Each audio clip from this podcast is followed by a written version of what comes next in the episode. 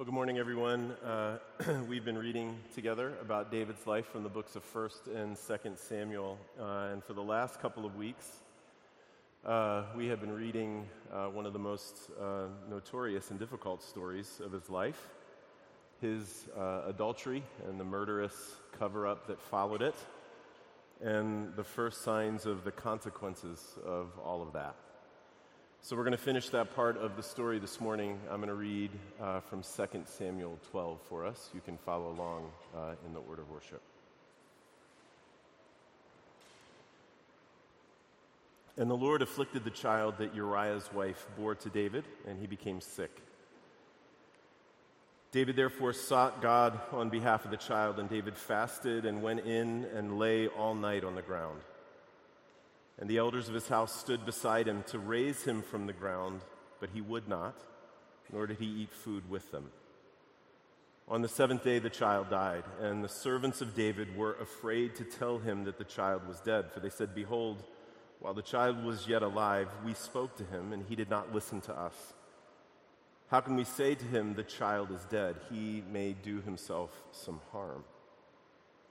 But when David saw that his servants were whispering together, David understood that the child was dead. And David said to his servants, Is the child dead? They said, He is dead.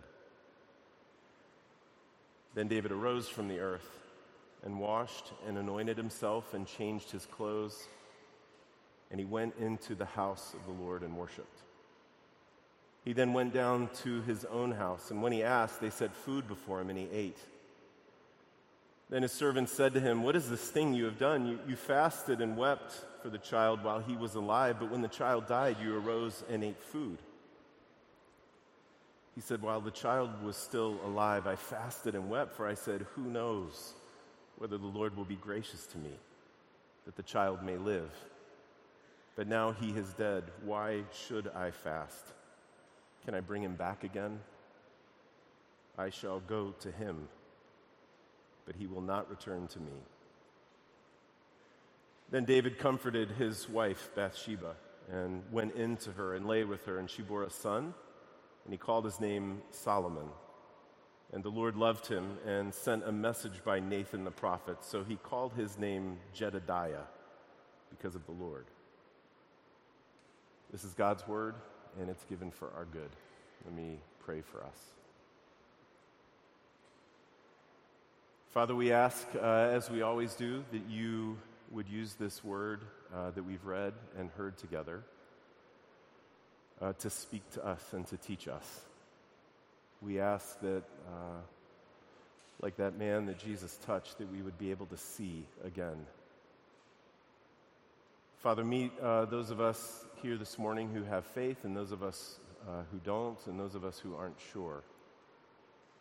Meet those of us um, who are filled with joy, and those of us who feel bored and distracted, and those of us in sadness and suffering. Meet us all. Show us again how much you love us in Jesus, and change us by that love. And we pray this in his name. Amen. Last week, uh, a friend of mine sent uh, around an essay written by Jane Marczewski uh, she sings and writes under the name Nightbird. Uh, I didn't know it at the time, but she had just appeared on America's Got Talent. I think that's why this essay had been found and why this essay had started uh, making the rounds. This essay is about her back and forth with God as she deals with both cancer and mental illness. And uh, her writing alludes to stories in Scripture. There are parts of her writing that sound downright psalm like. They are petitions to God, they are arguments with God that she made from her bathroom floor. She writes at one point in the essay I am the one whose belly is filled with loaves of mercy that were hidden for me. It is not the mercy that I asked for, but it is mercy nonetheless. And then uh, here's the last line of her essay. It's the one that struck me as having a, a, close connection to the story that we just read together. The last line says, I've heard it said that some people can't see God because they don't look low enough. And it's true. Look lower. God is on the bathroom floor. And when I read that, I thought about those lines uh, from verses 16 and 17 in the story that we just read together. David therefore sought God on behalf of the child, and David fasted and went in and lay all night on the ground. The elders of the house stood beside him to raise him from the ground, but he would not. David had gone to the floor. He had gone to the ground to petition God and to argue with God and to meet God there. And that is where he finds God in the place of his deep suffering. It is not the mercy that he asked for, church, but it is mercy nonetheless. And I think this story uh, can teach us about our own walks through suffering. It's important for us to remember uh, where we left off in this story, where we left off last week. It's, a, it's important to remember the place at which David finds himself. Nathan, uh, the prophet, as you remember, has confronted David about what he has done. He's confronted him in very, very specific terms. And David, uh, unlike many, many, many people in positions of power who are confronted with their wrongdoing, uh, he does not evade, he does not prevaricate, he does not enter into double speak. David makes no excuses. He doesn't amp up again, he doesn't try to use his power to escape. He minces absolutely zero words and he says, I have sinned. I have sinned against the Lord. And I think this is a perfect example of why Israel held and why we hold David in this particular regard that we hold him in. I mean, we know what he's done, but we also know that he is capable of a, a, a deeply dignifying honesty before God and man. And so he comes clean. And Nathan speaks immediately in response to David's confession. He says, The Lord also has put away your sin, David. You will not die. You'll not die. and you know, on the one hand, intellectually, I hope that this is no surprise for any of us to hear about God, this kind of grace and this kind of forgiveness. I hope this doesn't surprise us because God has always shown himself in Scripture and in our own lives to be, again and again and again, someone who shows mercy to those who do not deserve any mercy. But on the other hand, existentially, I hope that people like us never stop being surprised at being the receivers of mercy like this. Because if that's who, if we follow Jesus, that's exactly who we are. As the psalm writer says, How precious is your steadfast love, O God. The children of mankind take refuge in the shadow of your wing. And David is hidden in that shadow now. And David knows it. You know, even though the law uh, was crystal clear, it was crystal clear about the justice that was due David because of the murder of Uriah. Even though the law uh, was crystal clear about that, that justice is now mysteriously subsumed under the shadow of the gracious love of God. And the, and the reason that I want us to think about that again, and the reason that I want us to grapple with that again, and the reason I want us to come to terms with that again, that kind of mercy and that kind of grace, is because if we will not look at that straight in the eye, then we might be tempted to think that this horrific consequence that David deals with in this story, the death of this child, we might be tempted to think that this is punishment from God or that it is retribution from God. In church, it is not punishment. And it is not retribution. Because David is a forgiven man.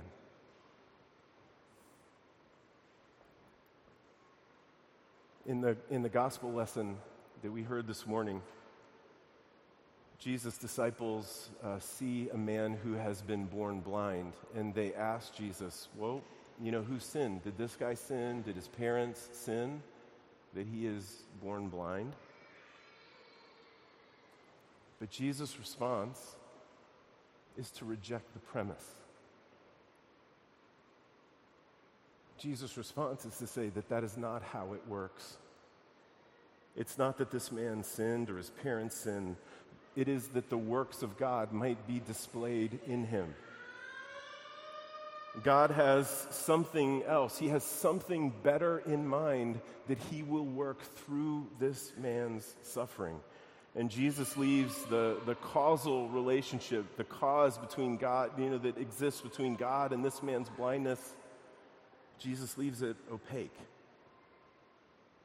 The point is that Jesus wants to get his disciples to the place where they will ask, okay, what will happen now? What good does God have in mind through this man's suffering? And I think maybe that, uh, that is uh, helpful for us too. I mean, I'll be honest, you know, for two, two weeks straight, I have, I have wondered and I've wrestled about why this child had to suffer and die. And I wish I could just skip over it. You know, I, I wish that I never had to talk about the afflicting providence of God. And the answer remains opaque. I don't know why. I mean, I know that it's not a punishment for David's sin. God said he's forgiven. I know because of what Nathan said to David that it is, in some way, a consequence of his sin. David is the one that's introduced violence and death into his own household, and this is the first effect of that dark ecology.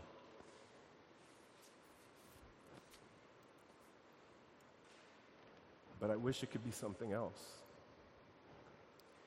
I wish the good that God has in mind could have come in another way, but it did not.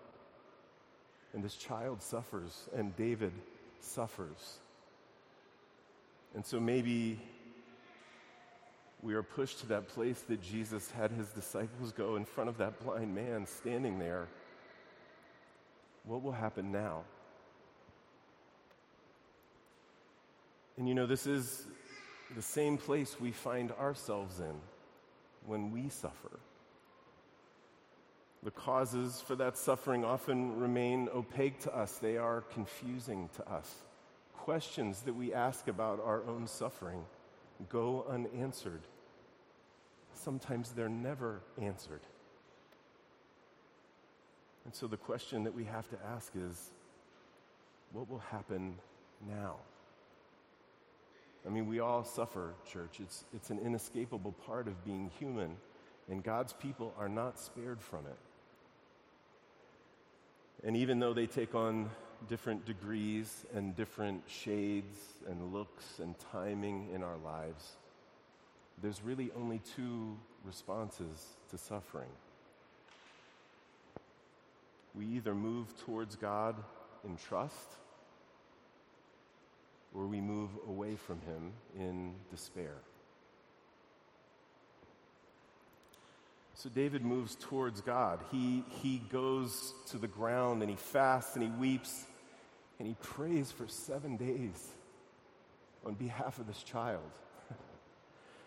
And just in this, just in seeing that this happened, we see a change taking place in David. He has already, in this very moment, the moment he went to the ground, he has grown in his capacity for love. I mean, remember, church, you have to remember this is the child that David did not want. This is the child that he had tried to pawn off on Uriah. This is the child that he wanted out of his life. This is the child uh, that has caused shame and pain and has led to the dismantling of David's life. Over the course of this whole episode, over this whole sordid affair, the last thing that has been on David's mind is love, but not now. Not anymore. Now, with all of his formidable will and with all of his formidable power, he intercedes on behalf of this child. And a great change has taken place.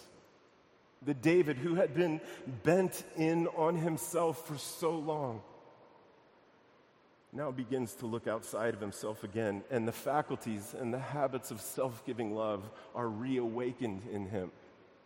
Church, it is not the mercy that he asked for, but it is mercy nonetheless. David moves towards God. You know, and just in saying that, just in hearing that, we can feel and apprehend and we can sense even another change in David's life. This is the David, remember, church, this is the David who has been oblivious to God. This is the David who has spent a long time playing his own God. This is the David who has imposed his sick and twisted will on everyone around him using them as tools and as objects and as agents but not now. David has stopped playing God, and now he is coming to God as a child. Who knows? Who knows whether the Lord will be gracious to me or not? I mean, this is the essential posture that David takes. It is the one that Jesus said, Those who are great in the kingdom of God will always take he is lying before God as a child. Robert uh, Alter, he's a great Old Testament scholar. He teaches at Berkeley. Um, he suggests that this moment, this moment is the great turning point in David's life. He writes that David does not speak here selfishly, and David does not speak here politically. David finally speaks out of his existential nakedness. And I read that line and, and I thought to myself about what Jesus taught us Blessed are the poor in spirit, and blessed are the meek, for theirs is the kingdom of heaven. It's like David knows who he is again. It's like David knows who God is again. John Calvin said that knowing this, knowing who we are and knowing who God is, is the sum of wisdom worth calling certain and true in this life. David has returned to his humanity. He has returned to the life that he had been made for. Church, it is not the mercy that he asked for but it is mercy nonetheless. And so we have to ask, you know, what if part of the good that was meant for us in our suffering, what if part of the good of our suffering is to grow us in love? What if, what if part of the good that is meant in your suffering and in my suffering is to return us, to move us towards being fully human again, to know who we are, to know who God is. You know, what if, what if some of what is meant for good in our suffering is to give us the gifts of wisdom and strength and compassion and character? and maybe even a real durable joy that is not shaken. Well, this is what the church has found to be true again and again and again in her suffering. These are the sure gifts of God to his people who suffer, given to those who move towards him in trust. This is the truth, church. This is the truth. it's not uncommon, uh, either in Scripture or in our own lives, to receive answers to prayers that are different than the answers we wanted. You know, all you have to do is think of uh, David here, or Job, or the Apostle Paul from our New Testament lesson, or, of course, Jesus' own prayer in the garden on the night before he died. Jesus suffered too, and he asked the Father to remove it from him, and he did not. He entered into further suffering. But, church, Jesus did not suffer so that all of our suffering in this life would be taken away. He suffered so that when we suffer, we can look more like Him. We can be made to be more like Him. He suffered so that He can suffer with us as He grows us into who we were meant to be. And this comes as we move away from despair in our suffering and towards Him in trust. So, the epilogue to the story is the birth of Solomon. He's the one through whom the promise of the line of David continues, which is to say, he is the one through whom God keeps all of his promises for good. Church, out of this dead end, really, right at the border of death, God works new life. Just when the promise seems exhausted, the promise is kept again. And this is the story of Scripture, and this is the story of God and the world and me and you again and again and again. This is how God is. He is a God that we can trust when we suffer. Let me pray for us. Father, you know, uh, you know how we are. You know the great lengths uh, that we go to uh, to avoid suffering, to distract ourselves from it, to put it off. You know what it does to us, to our frame that you know so well. You know how it, it wants us to crumple in, it makes us want to crumple in on ourselves. And so we ask, Father, that you would help us um, to be a people who, in suffering, move towards you in trust for whatever those gifts are that you would hand to us in our suffering, for whatever good thing you may have in mind. Father, help us to trust you um, so that when we suffer, we get these gifts and that comfort. Help us to trust you so that through us you can love this broken, suffering world around us. We pray this in Christ's name. Amen.